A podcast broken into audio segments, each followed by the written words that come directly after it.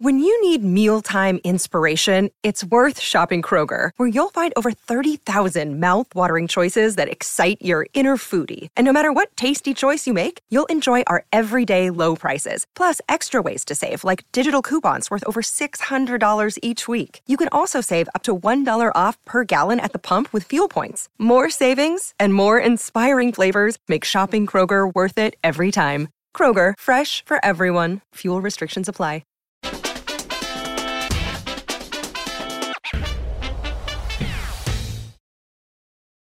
Hi, everyone. Before we jump in, just a word from the bosses here at Real Vision. We know things are difficult out there. So, to stay true to our mission to help investors, we've reduced the price of, sub- of a subscription to Real Vision Essential to just $99 and Plus tier to just over 400 That offer is going to be good until the end of October. So, go ahead and jump on it. All right let's get to the show. Are the Bulls back in charge? That's the question today. Joining me is Mark Ritchie, the second manager of RTM3 and analyst at Minervini Private Access. Hi, Mark. Hey, Maggie. Thanks for having me back. Good to see you. Yeah, good to see you too. And uh, boy, we have equities really moving three days in a row. They've been rallying. Uh, the, and not only that, but the advance today really strengthened as the day went on, which was interesting. What's going on underneath the hood here? What do you see happening? okay, great question. And you know, where to start is really the other question. Let's back up a little bit. I think it was the last time I was on was maybe late August. And if you look at what the market did, and then I'd mentioned that you know the 200 day moving average historically is something you want to look at when in the context of a bear market and i use the description i think that that tends to keep the lid on these bear market rallies and at that point, if you remember, we had just sort of failed at the declining 200. The market was starting to get wobbly. And I was saying that, hey, you know, the Bears have, you know, everything they want plus the kitchen sink here to really push the market lower. And that, you know, if you were bearish, you're going to want to see the markets uh, retest, if not take out the lows convincingly. Well, here we are, you know, six or so weeks later. It's kind of exactly what took place. And frankly, you know, if I was if I was bearish then, you know, I was sort of eh, saying we're in no man's land, mm-hmm. and now it's like we've kind of come down, we've bounced convincingly, and we're like in reverse no man's land, if you will. A um, couple things though to mention. You know, when we got down to those lows, we made new lows on all the major indices, with really the exception of the Russell. The Russell just yeah. sort of undercut uh, I take that as a slight positive. And, and listen, I always want to keep an open mind and look at both sides. So let, let's just take a look, you know, if you will, on what are some potential positive developments. One was what I just mentioned in the small caps. And to me, the small caps are just always a good uh, proxy for where is the riskiest part of the market trading, meaning, you know, when managers want to take risk, they often go to that smaller cap area. Mm-hmm. Well, it didn't make meaningful new lows, so that's a slight positive. Uh, the other would be the Nasdaq. Uh, if you'll remember, Maggie, we were talking about this as early, I think, as last summer, but certainly last fall. That one of the big keys for us at Minervini Private Access and at RTM, I was saying, look, the Nasdaq was continuing to make new highs as the percentage of stocks above the 200-day within the Nasdaq was not confirming. So you had this breadth divergence where the index was making new highs, where the components were going the wrong way, saying that the, the herd was essentially weakening. And by the time we got into the end of the year, it was so bad.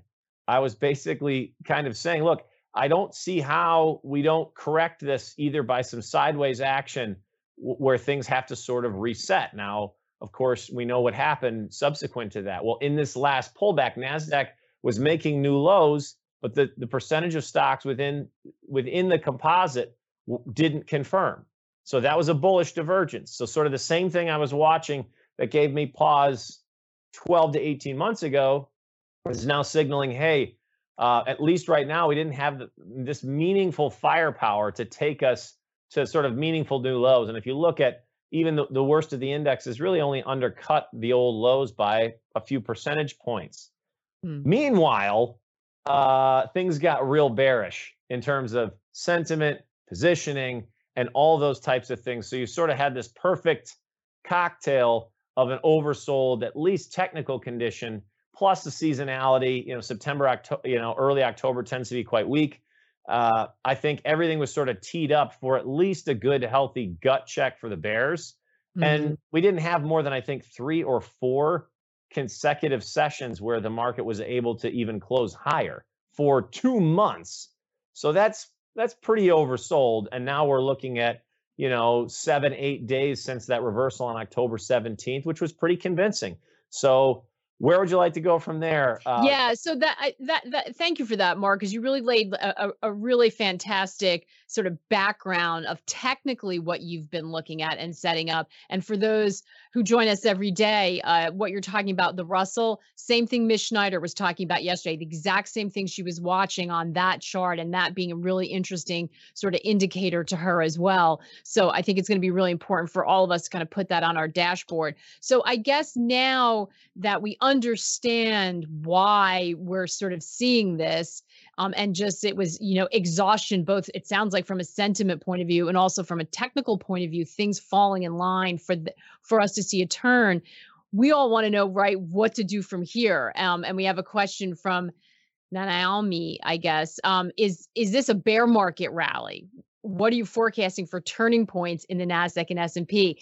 Is this a meaningful turn in sentiment? So I don't think it sounds like we don't know yet, but what should we be looking for? What will you be looking for now from this point to figure out whether this is something more substantial or whether this is just, you know, another blip on the chart, another short-term bear bounce? Yeah, great question. And obviously, this is the question everybody wants to know. Uh, and and this is, you know, we're I'm looking all the time for changes in character and clues to sort of tip us off one way or the other. So first thing I would say is we had a valid follow through day last Friday. Um, mentioned that before. It's not my rules. This is the old sort of William O'Neill CAN SLIM follow through day, uh, which says the market has to close higher than 1% on an increase in volume four days after the low, meaning can't just be the immediate snapback.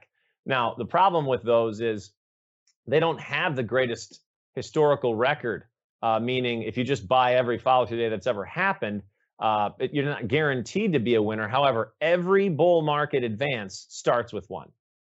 So it's sort of like the way I think about it is the old, remember the old rule in geometry, you know, all, all, uh, all squares are rectangles, but not all rectangles are squares. I'm probably going to get this backward.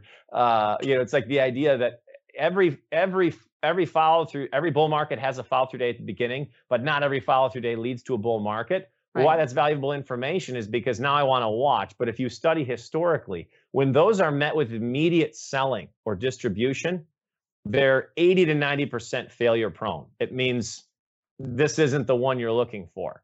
So if you look so far, uh, we haven't seen much distribution, but nor, uh, following Friday, we haven't seen any. We've actually seen more accumulation. That's a positive sign.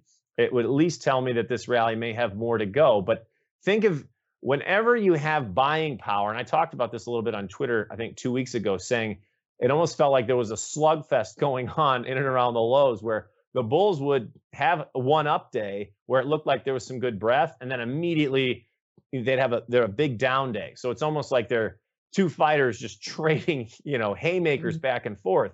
Well, right now, the bulls, at least in the short run, look like they're in control. So the first thing I'd be looking for um, you know, in the contrarian, in back in the in the bear camp would be to say, if we get immediate heavy volume selling here, it's it's an obvious sign that there are institutions with lots more supply, meaning there's more stock for sale at these prices. Uh, furthermore, what I'm really looking for on the bullish side is, do we get some type of a breadth thrust off these lows? It's a little early to tell. The two I, I like the most would be the old Marty Zweig uh, 10 day two to one uh, advanced decline, meaning you get a better than average two to one advanced de- decline ratio over a 10 day period. That is the equivalent of revving your engine all the way to the red line.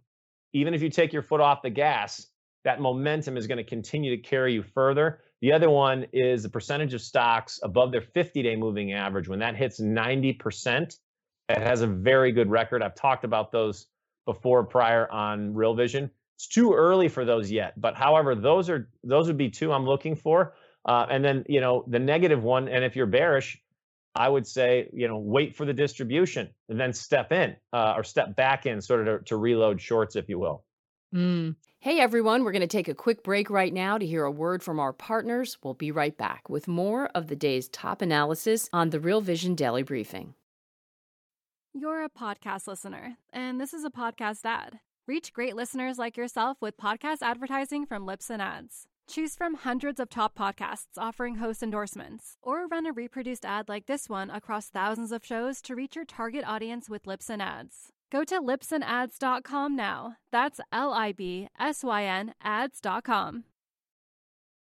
So yeah, okay. So so we've got a couple different. First of all, um, Ape is saying finally someone with something positive to say. Mark Ritchie gets a gold star. Mark Mark is always going to be tactical, right? I mean, Well, uh, I think I think it's important to add. Look, I, I'll I'll say this: I have not seen it this bearish in terms of just anecdotal. The number of people on any network, people you're talking to, man, it's really bad out there. I think I talked uh, with you about this last time, Maggie. Mhm. That this is the most called for recession I've ever seen in my career. So you know, from a contrarian standpoint and sentiment, I mean, it just got really, really bearish. Uh, Yeah. Sentiment measures are not great timing, you know, mechanisms, and even certainly this anecdotal evidence. I mean, the percentage of macro guys out there who are bearish is the highest I've ever seen. I think Raoul's probably the only guy I know that's not really bearish equities right here. So those make me contrarian bullish. Where uh, if I start to see we get a breadth thrust and specifically then a number of leading stock groups really acting well and setting up, that's what's going to get me to go really aggressive from here. So I do think that's a valuable point to say, look, you don't you don't have to just you know be end of the world bearish. I'm sure I'll get a bunch of comments you know about how I'm a moron for even uh, highlighting anything potentially constructive here. But I, I welcome that stuff as a contrarian. So I, I did want to make that point. but I I wonder about that. First of all, it's uh, so it's it's and it's easy to understand why it's confusing because Gandalf Gray uh, asking how much of this is actually sustainable given the lag in indicators being at least six to 12 months out. So he's giving voice to what you're talking about, right? About the recession, about worries about the recession that it could be severe because we know the data lags and we know that there's going to be pain for the labor market. You, you, I know look more for the signals you're talking about in the charts than necessarily trying to game the fundamentals, right? Well, you know, look, I look at both, but you know, as I've said before, my default position is that the market is smarter than I am. Yeah. So I want to I want to be the kind of the caboose and and take you know my cues that way.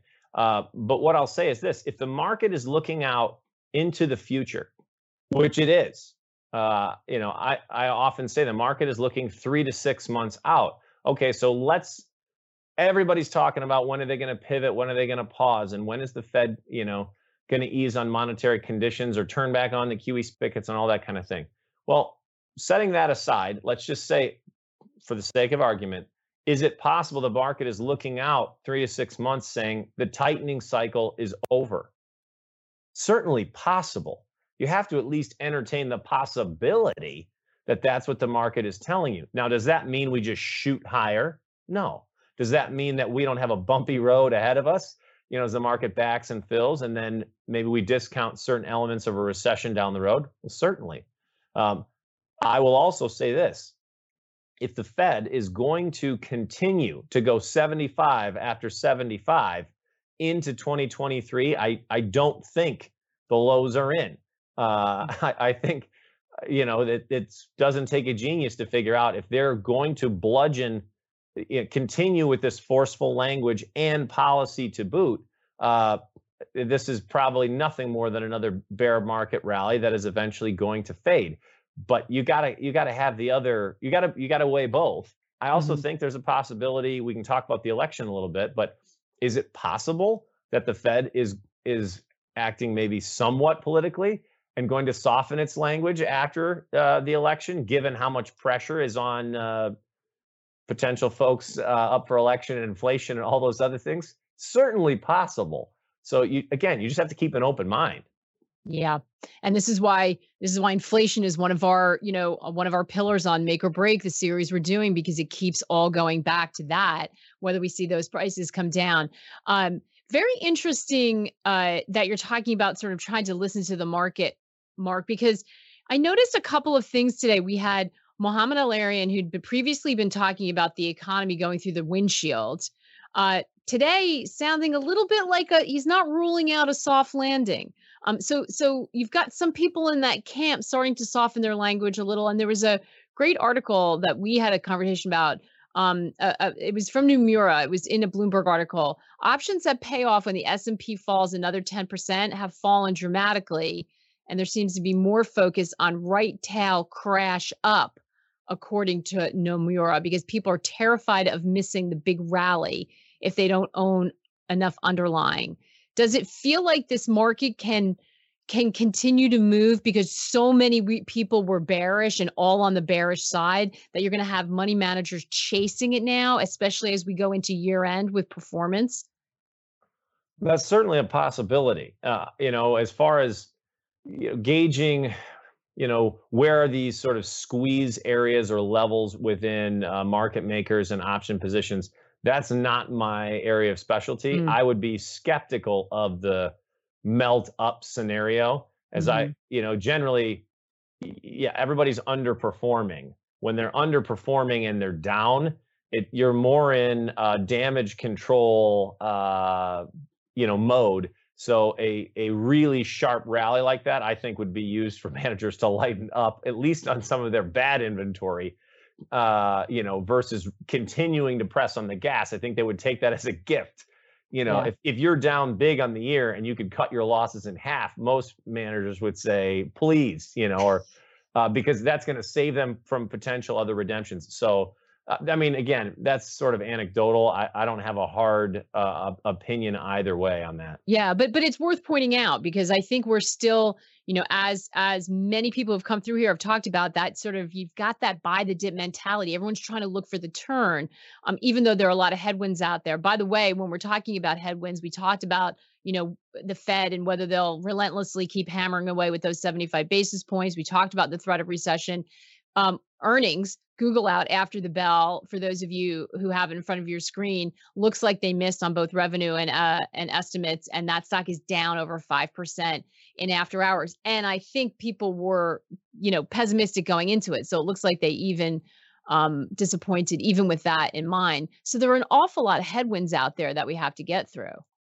That's a good point too. I'm glad you raised in terms of you know the the mega cap uh, specific old mega cap growth leaders uh, the I, I've made this point a few times on Twitter. If you look, you know, the Apple, Google, uh, yeah, the the the FANG names that haven't cracked hard, um, Amazon to a degree, you know, those are places and, and Tesla. I'd be watching those because I think if they if they really sell those off, that will that will be the indicator that you know markets are probably headed back lower, at least the indexes, because there's such a large a large component uh, of the averages and I think that's where a lot of bulls have been trying to hide, mm. uh, for lack of a better word.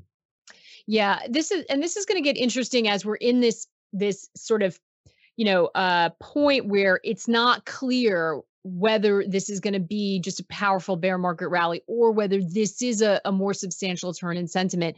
Um, Nick Lawson, the CEO of Ocean Wall, had a really interesting conversation with Lee Robinson of Altana Wealth, um, who sees a lot of opportunity in this environment. Let's have a listen to what they said. The best investors sit in cash for long periods of time. Mm. Now, some people can't do that because they have a cost of living, they're, they're retired, but a lot of people, they're earning or they've got a big pot of money, they can wait and they can predatorily pick things off. And so what I was saying to people today is there's suddenly a lot of opportunities and there's going to be more for the reasons I'll tell you about in a second uh, over the next six to 12 months. Be patient. Don't lock your money up for too long and be ready to go for these opportunities. And there's opportunities in debt. There are opportunities in equities globally. There are opportunities probably in the property market today, but there was none of these or very few of these mm. last year. I'm seeing more distressed ideas today than at any point, with a very possible exception of that first week in March 2020 and in early 09. There's been no period in the last 20 years there's been so many interesting distressed ideas and yet people people people come to real vision are all gloomy mm. and they're all unhappy and from an investor's point of view this is a great market It's it, that full interview, by the way, is available to our members on the website. It's w- definitely worth checking out. Um, Mark, curious to get your reaction. Um, and I, I have a feeling this might have a lot to do with what your time horizon is. Right, and, and, I listened to the entire uh, interview. Actually, it was quite good, and I'll, I'll, say, you know, his whole emphasis on the idea and value of cash, I think, is highly uh, misunderstood and underrated. As you know, I've been saying that. Look, cash is your friend uh, if you know how to use it properly. And you know, his description though of of sort of the world right now is to say, look, if if you look at if, if anyone were told you a year ago this is where certain asset prices would be. The average person would potentially find that attractive. What they wouldn't know is that they were potentially going to be uh, a lot of pain uh, that they may take along the way in terms of getting from from there to here. Uh, and this is the value of cash. Um, you know, I always say it's a position and it's a huge advantage for the individual or smaller type investor and trader because you don't have a mandate. Mm. You don't mm. have to play, uh, but everyone gets sucked in and lured into markets that are going higher or maybe valuations that you know they want to play FOMO, however you want to describe it. But you know this is where, especially you know, a lot of institutions, mutual funds, even pension funds, hedge funds, they have to stay invested. Where individuals uh, do not. You you don't have to. And cash this year has been the only place to hide. Uh, I've been beating this drum really for a decade, saying, you know, cash used properly is is your best friend. Well, this has been such a good environment for that. I think, regardless of your time frame. Now, he mentions, you know, stop the. He, he talks about in the video. You stop the buying the dip mentality and think out three or four years. Great idea, uh, but mm-hmm. even as a trader, if it's not working, don't you don't have to play in mm-hmm. either scenario. You know, you're a winner. I think there was a famous hedge fund manager. I can't remember which one, but one of their LPs once asked on a call, like, why are we paying you to hold some of our assets in cash? And he immediately responded, You're not. You're paying me to know when to hold your assets in cash. And, and this is really, you know, I, I don't want to kick the dead horse of uh, risk parity again too much, but, you know, if you look at what has happened in that strategy this year, it is just a perfect example of why cash is superior to some of these other ideas of well i'll just always stay invested for mm. example if you look at you know i, I put out a retweeted something that bank of america put out saying that you know this is by far the worst year in the history of sort of the tracking of that strategy and maggie you and i were talking about this four or five months ago saying it's bad it's gotten worse and the reason i want to highlight this though is because in terms of a risk management perspective what has happened if you look at that chart you have effectively wiped out five years of return this year. So another way of saying that is going to take you five to six years just to get back to new equity highs in that type of a strategy. Yeah. That is devastation uh, in in my mind, and a really good example of why that is just not a good, you know, risk management type strategy. Nobody, I think, eventually what's going to happen is people are going to, if they haven't already, are realizing you know what we thought was safe wasn't so and we're going to have to rethink you know the way we're allocating some of these assets you know towards those those type of strategies but again the alternative is something like cash where you're okay sitting on a portion or a large portion of your assets at valuations that don't make sense to you uh, or conditions that don't make sense to you waiting for them to to turn and change yeah absolutely we're going to take another quick break to hear a word from our partners. We'll be right back with more of the day's top analysis on the Real Vision Daily Briefing. You're a podcast listener, and this is a podcast ad. Reach great listeners like yourself with podcast advertising from Libsyn Ads. Choose from hundreds of top podcasts offering host endorsements, or run a reproduced ad like this one across thousands of shows to reach your target audience with Libsyn Ads. Go to libsynads.com now. That's L I B S Y N ads.com. Uh, by the way, uh, Nanemo Trader is how you pronounce the question from our viewer. Thank you for correcting me. I hope I got it at least closer this time. It's hard to tell when it's all when it's all jammed together, um, but we appreciate your questions. Um, you know, it's interesting. We have another comment actually from Timothy on our site, um, which really speaks to this issue that you were just talking about. And he says, "Mark, are you really saying everyone is short the market?" Or are they just bearish? I'm an IRA and speak to a lot of 401 investors, and they're all bearish They know the market's down, but when they show me their portfolio, they are 100% invested in index funds. LOL. Right. Well, and those are probably players. Well, I, I don't know, obviously, uh, you know, if they have mandates that they have to be long. Um, but generally, again, to my to my prior point, the the ability to be able to use cash allows you way more flexibility than tons of the other participants in the market.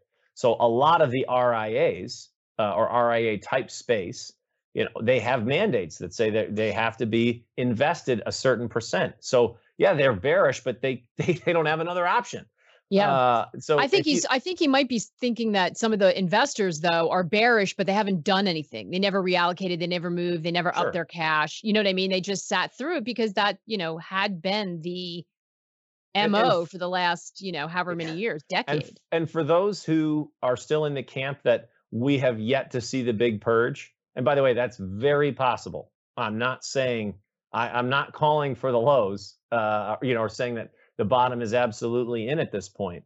Um, it will be those types though that will put in the low. If it's true that uh, you know there's a large preponderance of of longs who have been lazy, have raised no cash, and have not thrown in the towel yet, it's when all of them finally puke everything out that we're probably going to see that bigger whoosh down um, you know, and put in some larger capitulatory type bottom. Right. And some people think that might be linked to the labor market, right? If they're working and they lose their jobs, they'll have to liquidate their 401 or they'll have to make a move. And, you know, that's when you'll see that um, again, which is why the recession question is so important. Um, Melson asking, agree with Mark on political Fed, especially so close to midterms. Does he not think the longer these rallies persist and CPI and core inflation stay elevated, the Fed will be more forceful. Before you answer that, Mark, too, interesting tweet from Darius Dale that caught our eye earlier. And he said, uh, every time a company beats on earnings, they're contributing to an upside surprise in CPI. Um, is is good news bad news for the Fed? Is there some sort of you know feedback loop here that we need to be concerned about? Certainly, and look, uh, you know, it was mid to late summer, I think, when some of the Fed uh, Fed folks were saying, you know, disdainfully speaking about the market mm-hmm. rally. Mm-hmm. Uh, well, you know, earnings beats and those things are only going to, yeah, potentially incentivize them to be more aggressive again, assuming that that is really the path that they're on. So, like I said before, if the Fed is going to be the one throwing cold water on, on the equity rally party, uh, absolutely. Um, this is where I think you just have to, we have to take things, you know, a bit at a time. Uh, and, you know, I'm not discounting anything. Uh, there are many smart people on both sides saying, look, the Fed can't keep going because liquidity is terrible and we're going to see something break. And others are saying, you know, or that they're going to get the memo before it happens. And others saying, no, they're going to go until this thing really, really, uh, you know, there's sand in in every gear everywhere.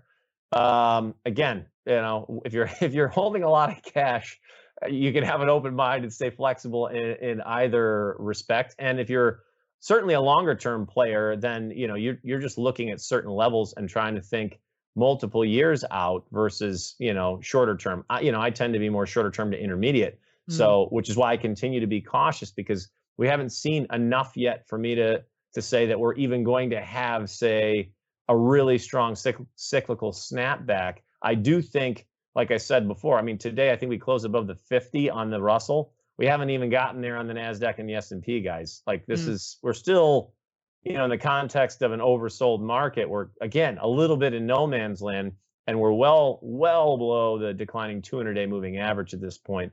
One other thing I'd say to, just to watch though is you know there's not a lot of leadership yet either in terms of groups.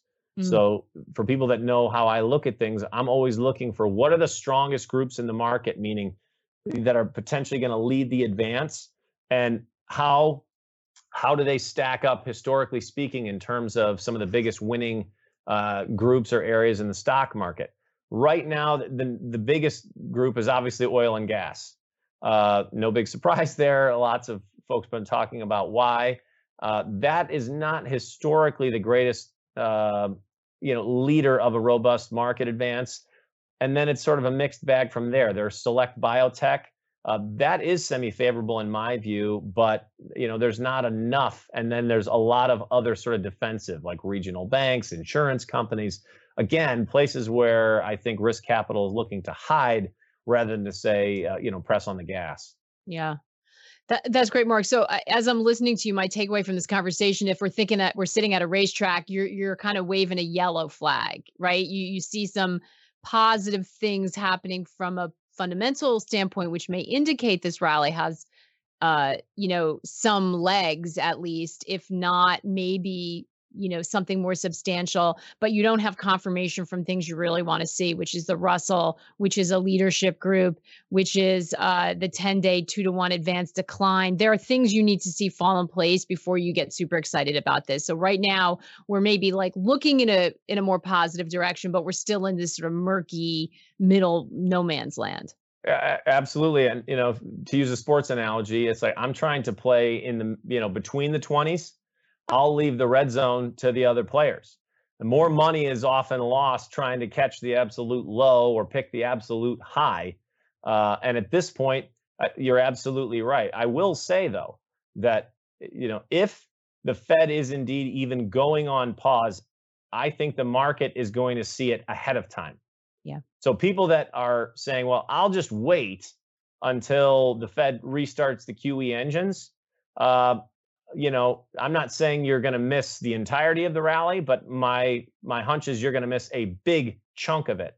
Now, I'm not saying that they're going to. At some point, I think they will. Uh, I will say that.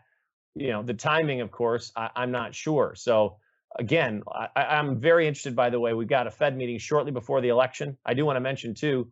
I've talked about a couple of these precedents before. So as far as the Fed language in in the decision right before the election, you know, if they hint, if they again soften the language, and they've gone both ways. I mean, Powell mm-hmm. said he was going to be, you know, semi-data dependent when that was in June. Market took off, and then a month and a half, two months later, flipped over. So again, not going to chalk that up to politics, but I'm not not going to chalk that up to politics, uh, you know, or uh, you know, talking out of both sides of his mouth. So if they start to, you know, hint that maybe they go one more time or that type of a thing. I think the market is going to take that again as a net positive because they're looking out saying the worst of tightening is over. Now, it doesn't mean the economy is not going to be in potential big trouble, uh, but there, I think there will be a reaction response, and the yeah. lows could potentially be in, and then we back and fill. Um, and then, as far as the election is concerned, I've mentioned this before, but if we get a red wave, um, the past precedents you want to look at are a 1982, 1994 uh, and 2010. Uh, both of those, it's only three samples, but in more recent history, I think they're at least valuable to take a look at. Excuse me, all three of those uh, had bullish outcomes, say three to six months later for the equities market. All right, we we we got our marching orders. We know what we need to be looking at. Mark, always fantastic to catch up with you. Thank you so much, and thanks to all of you for watching. Andreas is going to be back with Darius tomorrow. In the meantime, take care and good luck out there.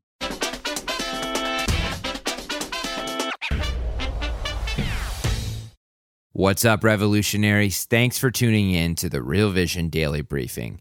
For more content like this, head over to realvision.com and get unfiltered access to the very best, brightest, and biggest names in finance.